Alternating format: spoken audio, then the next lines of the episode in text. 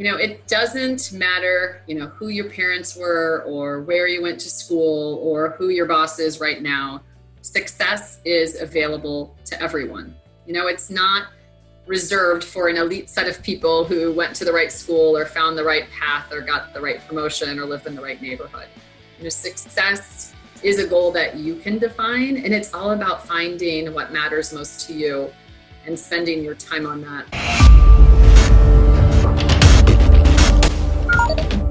Welcome to the Career Nation Show, where you learn the strategies and tools to own and drive your career. Find out more at CareerTiger.com. Today, we have Customer Insights Leader from one of the largest SaaS companies on the planet, i.e. Salesforce. She is a keynote speaker and an author. Please welcome Karen Mangia. Thanks so much. It's great to be here. Tell us a little bit about your journey thus far from like the early days to now being a VP of Customer Insights at Salesforce. Well, I often say that I did not choose a high-tech career. A high-tech career chose me. And the reason that I say that is I studied some different things in my undergrad, actually international business and broadcast telecommunications. And ultimately what put me on the path toward a career in high-tech was calling off an engagement and deciding that I needed to take a different path. And of course, while unwinding a lot of life choices, I was very fortunate to get a call from someone in my network who said to me, I have the most amazing opportunity for you.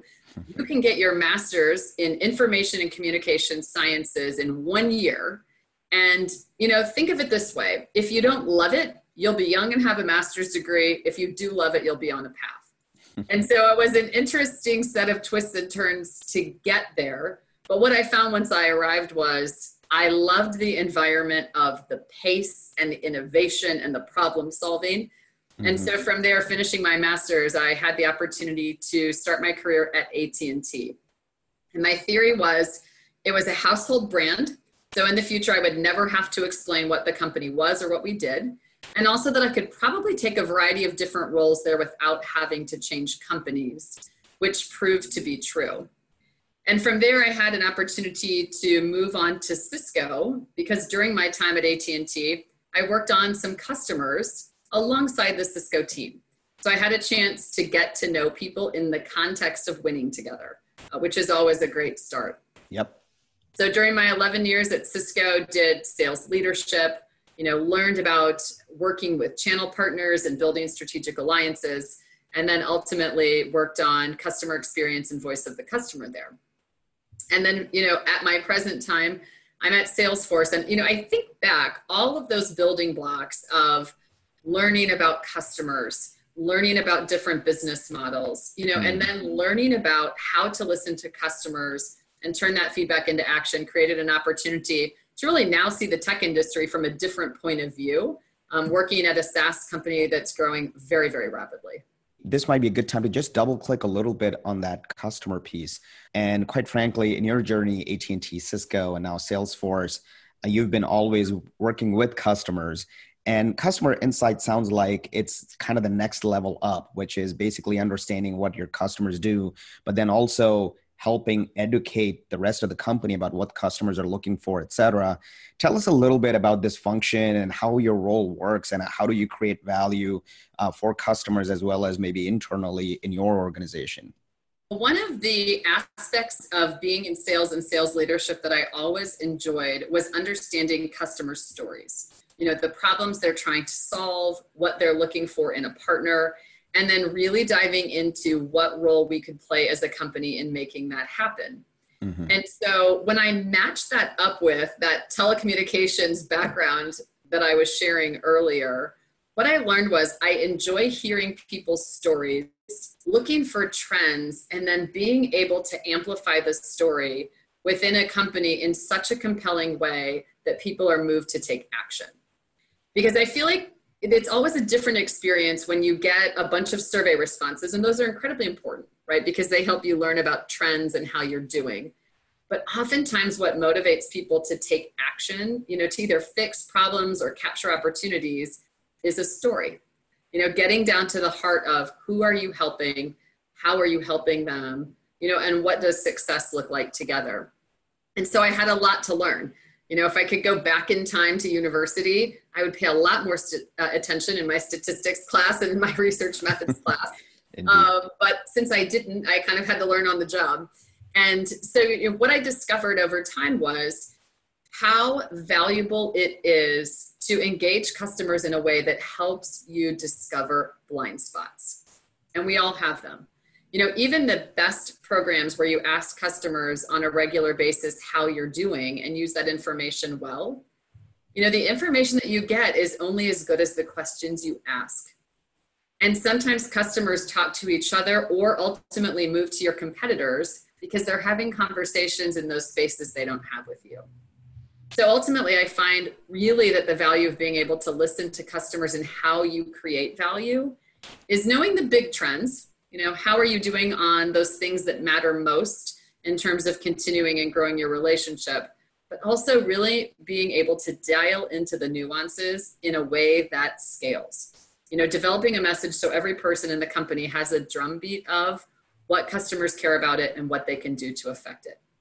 So at the end of the day, you know, the idea is grow customer loyalty and retention and referrals as an outcome of that, but it's just a really strategic partnership. You know, when you can amplify a customer's biggest challenges or biggest opportunities, and then really bring people together at the company to do something about it. Yeah, that makes sense. And I can totally relate to the value it creates because collecting, you know, quantitative data as well as qualitative data from customers, I mean, it could really move the needle, whether it's product roadmaps, whether it's a sales approach, or whether we want to service our customers differently. And do you feel any difference, or do you feel that, hey, now this skill set needs to be, you know, really put in a more agile way? Tell us a little commentary about being in a high growth SaaS company. Being in a high growth SaaS company is really building a plane and maybe, you know, some ground artillery while you're operating all of it. And so one of the great aspects of Salesforce is that customer success is one of our core values as a company. And so, you know, as we're listening to customers, we are testing everything from the names of products, how we price and package them, to on-stage keynotes for big events, you know, our go-to-market strategies, every single aspect of what we do. And one of the dynamics about how that plays out a little bit differently in such a high growth company is the range of topics that you cover when you're inquiring entirely new companies and product lines that might not have existed when you did your new fiscal year planning, or brand new products that the company decides to bring to market and wants to test quickly. And so it's really about striking a balance between, you know, kind of doing the check-in about those ongoing relationship aspects that matter, but also being agile and nimble enough to adjust at the moment and say, we have a new opportunity, we have potentially an entirely new customer base. How do we quickly engage, get proactive, and take action on that feedback, and then scale that to meet this, you know, increased and expanding product line, increased and expanding amount of customers, and then countries in which we're doing business as well. Yeah, that's incredible. And it must be really exciting to work in a high growth environment like that, where, you know, the company's pushing in terms of innovation, new ways to work with customers. And on the other hand, customers are demanding more things, different things from the company. So it sounds like you're in a super exciting space. You're an author. And I got a chance to read Success for Less. It's just fascinating. I mean, it's a great account of some of your own personal trials and tribulations. You went through those, you addressed those, you succeeded, and then you realize, hey, there's a formula to this. Success for Less is just incredible. It doesn't just help you with your career or your relationships. It's just about life, and you could apply this to so many different areas in our lives. It's incredible. Well, thank you for the feedback and for making time to read the book. And I think what I discovered is really, in retrospect, I did not grow up with a lot of professional female role models around me. And so the people I saw were on, you know, a particular set of paths in life where they were happy and successful. But what I found was I ended up entering the workforce and taking the formula that I had learned along the way you know, getting the gold stars on the chore chart, being, you know, easy, pleasing, and agreeable. And then added that to just looking around the workplace at other people who I thought were successful. And what seemed to happen to me in that formula of successful people was that they said yes to everything. They delivered results and they made it look pretty effortless. And that the reward for that was being trusted with more. You know, more responsibilities, more visibility, more access. And so I thought, okay, it's kind of like the chore chart mentality kind of stepped up into the work environment. And so I started doing that also, you know, just say yes. Yeah, that is so true, because one of the things I hear about in Silicon Valley all the time is great work is rewarded with more work. That is great. And I will quote you when I use that. It's true. And so I thought, well, this must be the path to be successful. And what was interesting was it worked. You know, I got a few promotions, more responsibility, joined some community organizations. And the challenge for me where it all came crashing down was what no one tells you about living someone else's formula for success is that you might end up with somebody else's life, and that might not suit you entirely. And so in my case, all those yeses ultimately compounded into major medical.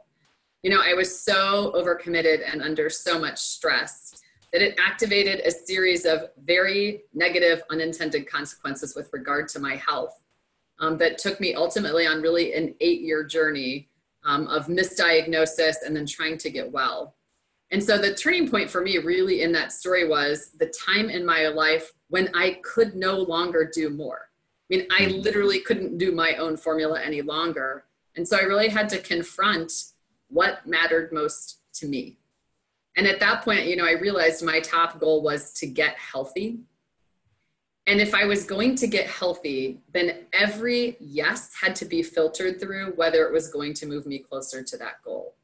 And that was the first time in my life, I think, that I had really been crystal clear that I had a very finite amount of time and energy. And that unless I could get clear on my top priorities and align my time with that, then I was always going to be spread too thin because there was no filter about why to say yes or no to anything. That's so true. Yeah.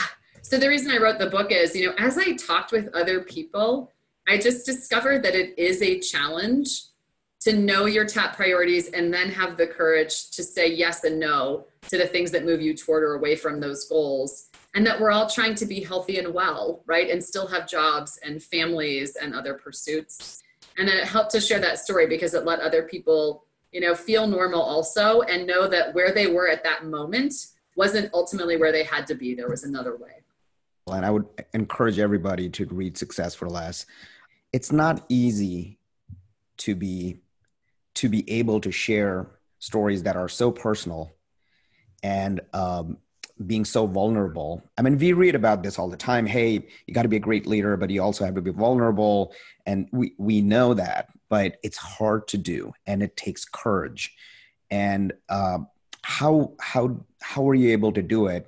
Given that you went through that for 8+ years, how did you muster up the courage and build yourself and kind of really were okay to share your stories with others? One of the best resources that I had, encouragement that I had to show up in a more authentic way, was an executive coach that was chosen for me by a very wise boss who knew that if I wanted to continue in my career, that it wasn't always going to be about working harder and proving that I could do more and deliver it. It was really going to be about being an authentic leader who could bring people along in the journey. And how realistic is it to work for someone, you know, who appears to always have all this plate spinning and everything is moving along really well? And so I was shocked when I got connected with this executive coach through work, because I was expecting this classic, we'll talk to your team and your bosses, let's pick a behavior, you know, you'll adjust it. This, after you do it for a certain period of time, this will be the gateway to getting promoted and so on and so forth. And I was shocked when she did do those interviews and then package the conversation of, why do you have these behaviors? Not let's take some feedback and then react to it. It was, what is the underlying root cause of some of these behaviors? And that really became a journey to being more authentic, being more open, and finding new ways to relate to other people who are having those same challenges. Because I think I thought in the workplace, you know, if I shared some of those things, it would hold back my career, or people would think I wasn't capable, right, of taking on more or of leading a bigger team. And it actually wasn't true. It was the opposite. But it took a lot of work, you know, to do that. Now, with that said, as I got to the point of writing the book, I did have kind of a small panic attack right before the book was going to be published, because I suddenly realized, like, oh my goodness, all these people are going to read this story, and not just people I know, people I don't know. And I literally called my publisher and said, I'm not doing this. I don't want the book to be published. And he was like, excuse me, like, the book is written. It's like ready to go to the printer. I'm like, no, it's too much. I don't, you know, I don't want this story out there. It's too much. It's overwhelming. And he was like, okay, let's step away from the ledge. And this is the beauty, right, of having other people in your life who kind of know your circumstances and encourage you, right? And just be the voice back to you to say, what's your goal here, right? And I knew my goal was to be of service to other people, and you can't do that, you know, without sharing your authentic story. Wow, that is so incredible. And there's so many takeaways in that, having people around you that can help you, being of service to others, taking lessons from your own life and helping others, because those lessons could be learned by others without them going through the same amount of pain, et cetera. Well, why don't we shift gears a little bit and talk a little bit about our favorite things? And this is one of my favorite parts of the show. And this is a part where we ask you questions and you have to tell us, you know, your favorite things and why do you like them? Exciting. I feel like I'm on a game show. Yes, it is like a game show. Right? So, Karen, what is your favorite app? So my favorite app right now is an app called Calm, which does all ranges of kind of guided meditation or peaceful music, but it's designed to sort of help you relax and maybe transition out of a busy day, or, you know, be prompted to be present in a moment. I'm loving it. And it's got a whole range of services, but I'm finding that helpful right now with my pause idea. I love it. Yeah, Bill's a great meditation practice. Awesome. Okay, let's go to the next favorite. Your favorite book. Could be fiction, could be nonfiction, business, what have you.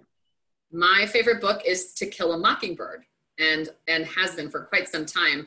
And what I love about this story is, you know, if you think about the character Atticus Finch, right, who ends up advocating with regard to social injustice. What I love about the story, even though it definitely has some very sad aspects and outcomes to it, is that he represents a turning point of not only standing up for a different set of values, but also teaching it to his children when it could potentially come at great cost. And to me, it's a story about ultimately how you lead social change, which is one person at a time, one choice at a time, teaching and sharing values with other people. So I absolutely love that book for all those reasons. In addition to it, it's incredibly well written, of course. Yeah, for sure. That's one of the best books I've read as well. And so one of the other things I like about that story is also sort of the problem solving that happens within the story. And yeah, it's just a great book. All right. Next one is your favorite quote. I love Daring Greatly. So it's all about, right, it's not the critic who counts. And, you know, how many times for all of us when you're trying something new or you're thinking about taking a risk, right, or something doesn't work out, do you let the voices of other people who aren't really invested in you or your life matter in terms of your choices? And so I love that quote so much. I actually have the passage framed in my bedroom. So it's the first thing I see when I wake up every day. And it's the last thing I see when I go to bed at night, because it's just such a great reminder that progress comes from being daring, and that does not come without bumps and bruises and having to find ways to get up and rise up again and keep going. So I love it. And the last one in your favorites is favorite restaurant. Asking me to choose a favorite restaurant is like asking someone to choose their favorite child. So I'm going to have to break it down just a little bit. So okay. Bay Area in San Francisco, there's a tiny sushi place called Akiko. Get a reservation. It is stunning. It is perfection. When I read the menu, I've never heard of the things, and they're decadent and fabulous and amazing. If I'm in London, I love to eat curry. London, best city in the world for curry, in my opinion. And if I'm in my home city of Indianapolis, I mean, don't tell my doctor this because I'm obviously I'm eating a kale salad. But there's this little tortas place by my house that does the best queso with chorizo that you can imagine. And I'm sure it's part of my health and well-being just because I feel so happy when I'm there and eating it. Absolutely. And you know, we all need our cheat days once in a while, and that's totally cool. Absolutely.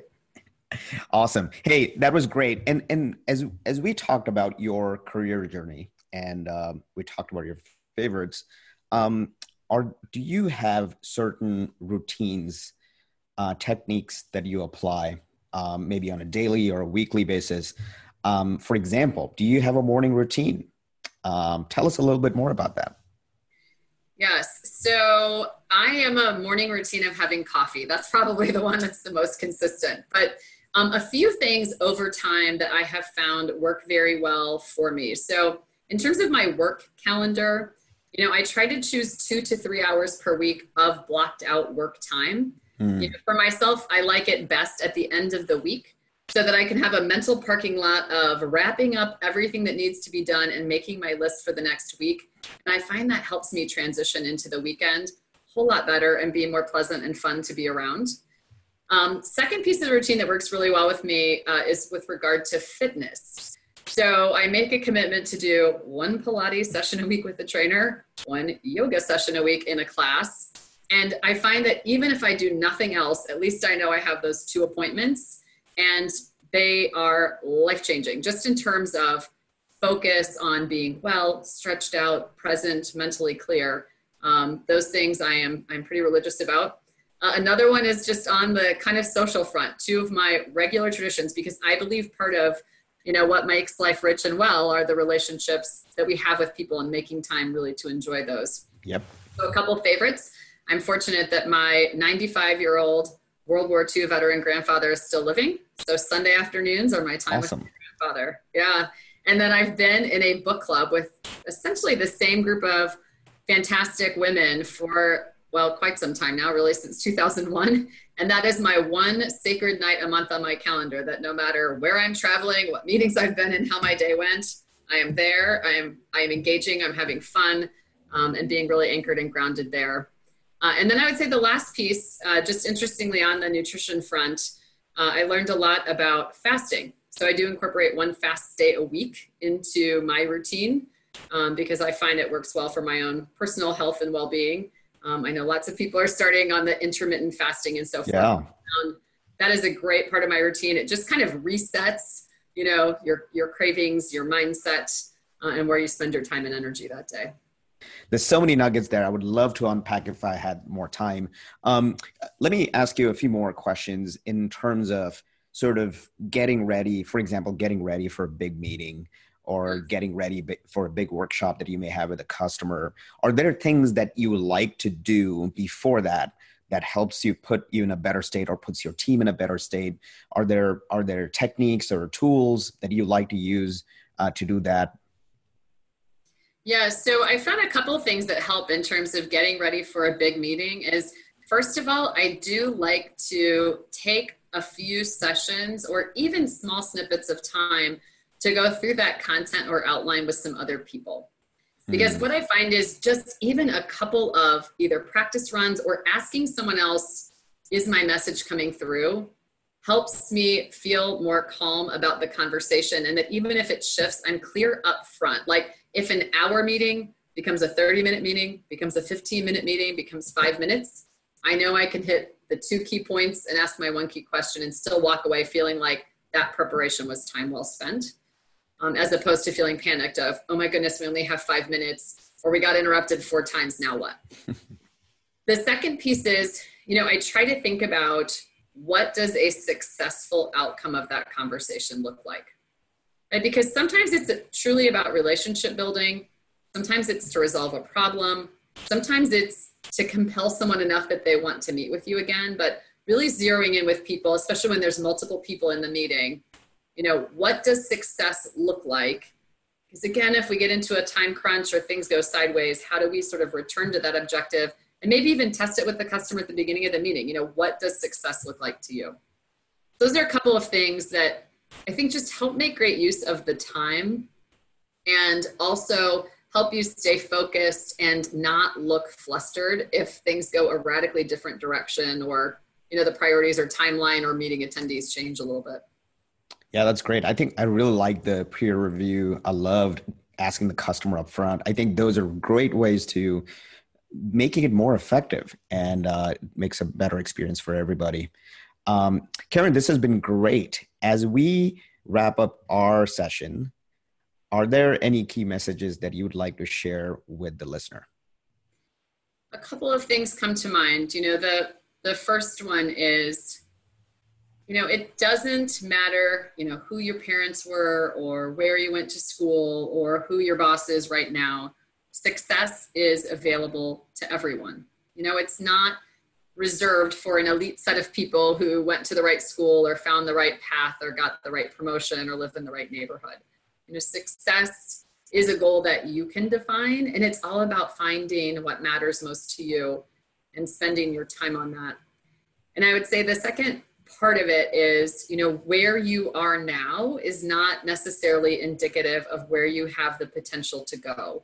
So if you're feeling stuck or overwhelmed or unhealthy or whatever your situation might be, just because that's where you are at this moment doesn't mean that's where you'll always have to be. And it's easy to lose sight of that, I think, in really difficult times or setbacks or when you're at a crossroads. There's just always an opportunity to choose another path and to engage other people in helping you get there, which is the best way to do it, right? The support makes all the difference in the world.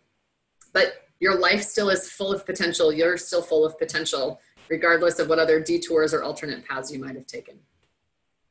Career Nation, the last 2 minutes were just pure gold right there. I would highly encourage you to rewind and listen again to the last 2 minutes. Karen, this has been incredible. If folks want to get in touch with you, they want to message you, what's the best way to do that? You can find me a couple of ways. I'm on Twitter at Karen Mangia. You can find me on LinkedIn. And also you can drop me a message to my personal email, which is kemangia@hotmail.com. Awesome. Karen Mangia, thank you so much. Wish you all the wonderful success ahead, and we'll hopefully connect with you sometime in the future. Sounds great. Thanks so much for the time and the opportunity. I appreciate it.